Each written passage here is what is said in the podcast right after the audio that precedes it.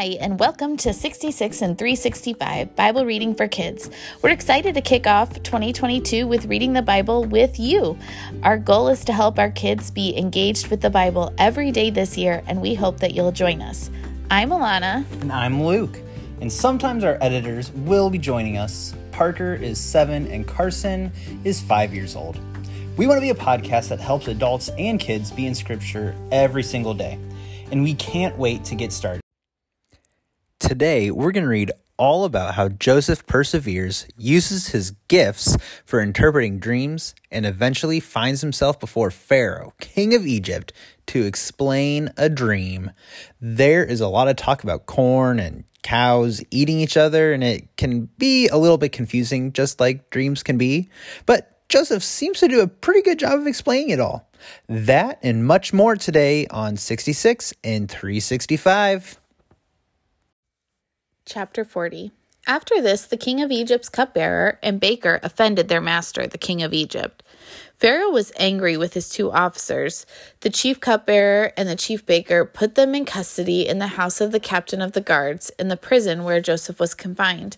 The captain of the guards assigned Joseph to them as their personal attendant, and they were only in custody for some time.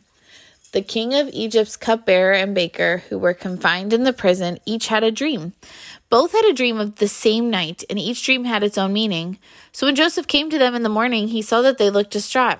When Pharaoh's uh, so when he asked Pharaoh's officers who were in custody with him in his master's house, "Why do you look so sad today?" "We had dreams," they said to him, "but no one can interpret them." Then Joseph said to them, Don't interpretations belong to God? Tell me your dreams. So the chief cupbearer told his dream to Joseph. In my dream, there was a, a vine in front of me. On the vine were three branches. As soon as it budded, its blossoms came out, and its clusters ripped into grapes. Pharaoh's cup was in my hand. I took the grapes, squeezed them into Pharaoh's cup, and placed the cup into Pharaoh's hand. This is its interpretation, Joseph said to him. The three branches are three days. In three days, Pharaoh will lift up your head and restore your position. You will put Pharaoh's cup in his hand the way you used to when you were his cupbearer. But when all goes well to you, remember that I was with you. Please show kindness to me by mentioning me to Pharaoh and get me out of this prison. For I was kidnapped from the land of the Hebrews, and even here I have done nothing they should put me in the dungeon. When the chief baker saw that the interpretation was positive, he said to Joseph, Well, I also had a dream. Three baskets of white bread were on my head. In the top basket were all sorts of baked goods for Pharaoh, but the birds were eating them out of the basket on my head. This is its interpretation, Joseph replied. The three baskets are three days. In just three days, Pharaoh will lift up your head from off you and hang you on a tree. The birds will eat the flesh from your body. On the third day, which was Pharaoh's birthday, he gave a feast of all his servants. He elevated the chief cupbearer and the chief baker among the servants. Pharaoh restored the chief cupbearer to his position and placed the cup in Pharaoh's hand. But Pharaoh hanged the chief baker. But Pharaoh hanged the chief baker just as Joseph had explained to them. Yet the chief cupbearer did not remember Joseph, he forgot him. Genesis chapter 41. At the end of two years, Pharaoh had a dream. He was standing beside the Nile when seven healthy looking, well fed cows came up from the Nile and began to graze among the reeds. After them, seven other cows, sickly and thin, came up from the Nile and stood beside those cows along the bank of the Nile. The sickly, thin cows ate the healthy, well fed cows. Then Pharaoh woke up. He fell asleep and dreamed a second time. Seven heads of grain, plump and good, came up on one stalk. After them, seven heads of grain, thin and scorched by the east wind, sprouted up. The thin heads of grain swallowed up the seven plump, full ones. Then Pharaoh woke up, and it was only a dream. When morning came, he was troubled, so he summoned all the magicians of, of Egypt so he summoned all the Egyptians of Egypt and all its wise men. Pharaoh told them his dreams, but no one could interpret them for him. Then the chief cupbearer said to Pharaoh, Today I remember my faults. Pharaoh was angry with his servants, and he put me and the chief baker in the custody of the captain of the guards. He and I had dreams on the same night. Each dream had its own meaning. Now, a young Hebrew, a slave of the captain of the guards, was with us there. We told him our dreams, and he interpreted our dreams for us, and each had its own interpretation. It turned out just the way he interpreted them to us. I was restored to my position, and the other man was hanged. Then Pharaoh sent for Joseph, and they quickly brought him from the dungeon. He shaved, changed his clothes, and went to Pharaoh. Pharaoh said to Joseph, I have had a dream, and no one can interpret it. But I have heard it said about you that you can hear a dream and interpret it. I am not able to, Joseph answered Pharaoh. It is God who will give Pharaoh a favorable answer. So Pharaoh said to Joseph, In my dream, I was standing on the bank of the Nile when seven well fed, healthy looking cows came up from the Nile and grazed among the reeds. After them, seven other cows, weak, very sickly, and thin, came up. I've never seen such sickly ones as these in all the land of Egypt. Then the thin, sickly cows ate the first seven well fed cows. That when they had devoured them, you could not tell that they had devoured them. Their appearance was as bad as it had been before. Then I woke up, and in my dream I saw seven heads of grain, full and good, coming up on one stalk. After them, seven heads of grain, withered, thin, and scorched by the east wind, sprouted up. The thin heads of grain swallowed the seven good ones. I told this to the magicians, but no one can tell me what it means. Then Pharaoh said to Pharaoh, Then Joseph said to Pharaoh, Pharaoh's dreams mean the same thing. God has revealed to Pharaoh what he is about to do. The seven good cows are seven years, and the seven good heads of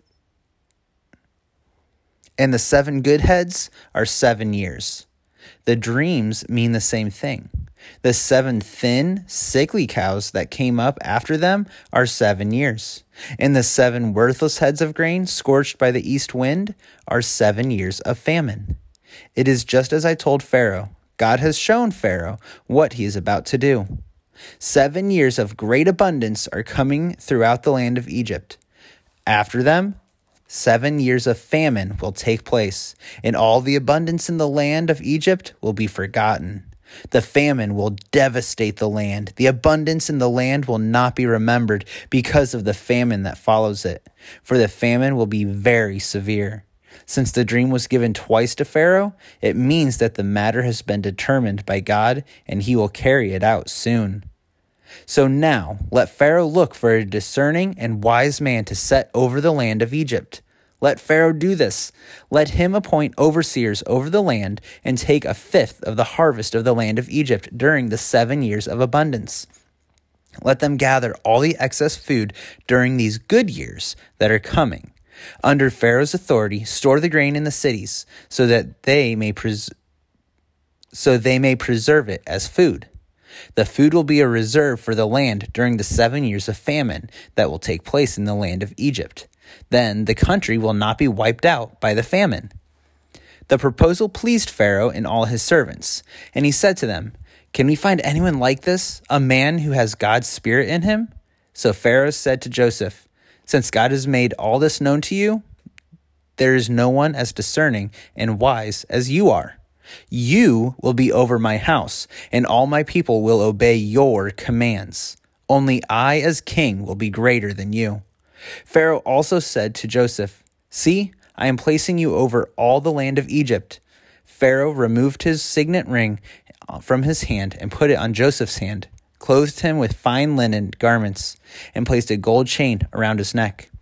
He had Joseph ride in his second chariot, and servants called out before him, Make way! So he placed him over the land of Egypt. Pharaoh said to Joseph, I am Pharaoh, and no one will be able to raise his hand or foot in all the land of Egypt without your permission. Pharaoh gave Joseph the name Zaphenath Paneah, and gave him a wife, Asenath, daughter of Potiphera, priest at On. and Joseph went throughout the land of Egypt. Joseph was 30 years old when he entered the service of Pharaoh, king of Egypt. Joseph left Pharaoh's presence and traveled throughout the land of Egypt. During the seven years of abundance, the land produced outstanding harvests. Joseph gathered all the excess food in the land of Egypt during the seven years and put it in the cities. He put the food in every city from the fields around it. So Joseph stored up grain in such abundance, like the sand of the sea, that he stopped measuring it because it was beyond measure. Two sons were born to Joseph before the years of famine arrived. Asenath, daughter of Potiphera, priest at On, bore them to him. Joseph named the firstborn Manasseh and said, God has made me forget all my hardship and my whole family. And the second son he named Ephraim. He said and said and said, God has made me fruitful in the land of my affliction. Then the seven years of abundance in the land of Egypt came to an end, and the seven years of famine began, just as Joseph had said. There was famine in every land, but in the whole land of Egypt there was food. When the whole land of Egypt was stricken with famine, the people cried out to Pharaoh for food. Pharaoh told all of Egypt, Go to Joseph and do whatever he tells you. Now the famine had spread across the whole region, so Joseph opened all the storehouses and sold grain to the Egyptians, for the famine was severe in the land of Egypt. Every land came to Joseph in Egypt to buy grain, for the famine was severe in every land. And now it's time for The question of the day. Our question today for you and your family to discuss is Do you find yourself turning to God only in times of famine or when things are hard? Don't forget to practice our memory verse this week. If you want to send us a sound clip of the verse you practiced, we will add it to next week's show.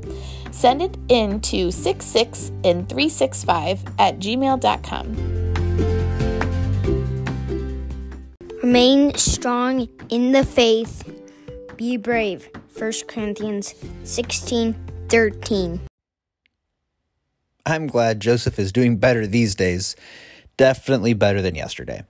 He's finally able to catch a break and then some. Like that is stinking awesome that he all those years of struggle in prison and as a servant are finally paying off for him. What could possibly go f- wrong for him now? Like long lost brothers show up? Okay, yeah, that might throw a wrench in Joseph's career plans. But we'll just have to see what happens next. If you could be so kind as to leave a review, and like I said in the past, unless it's a bad one, keep that stuff yourself. And then also subscribe or follow us. We would love to hear from you or your kids and hear about how your walk through the Bible is going. We are loving it so far as we go 66 in 365.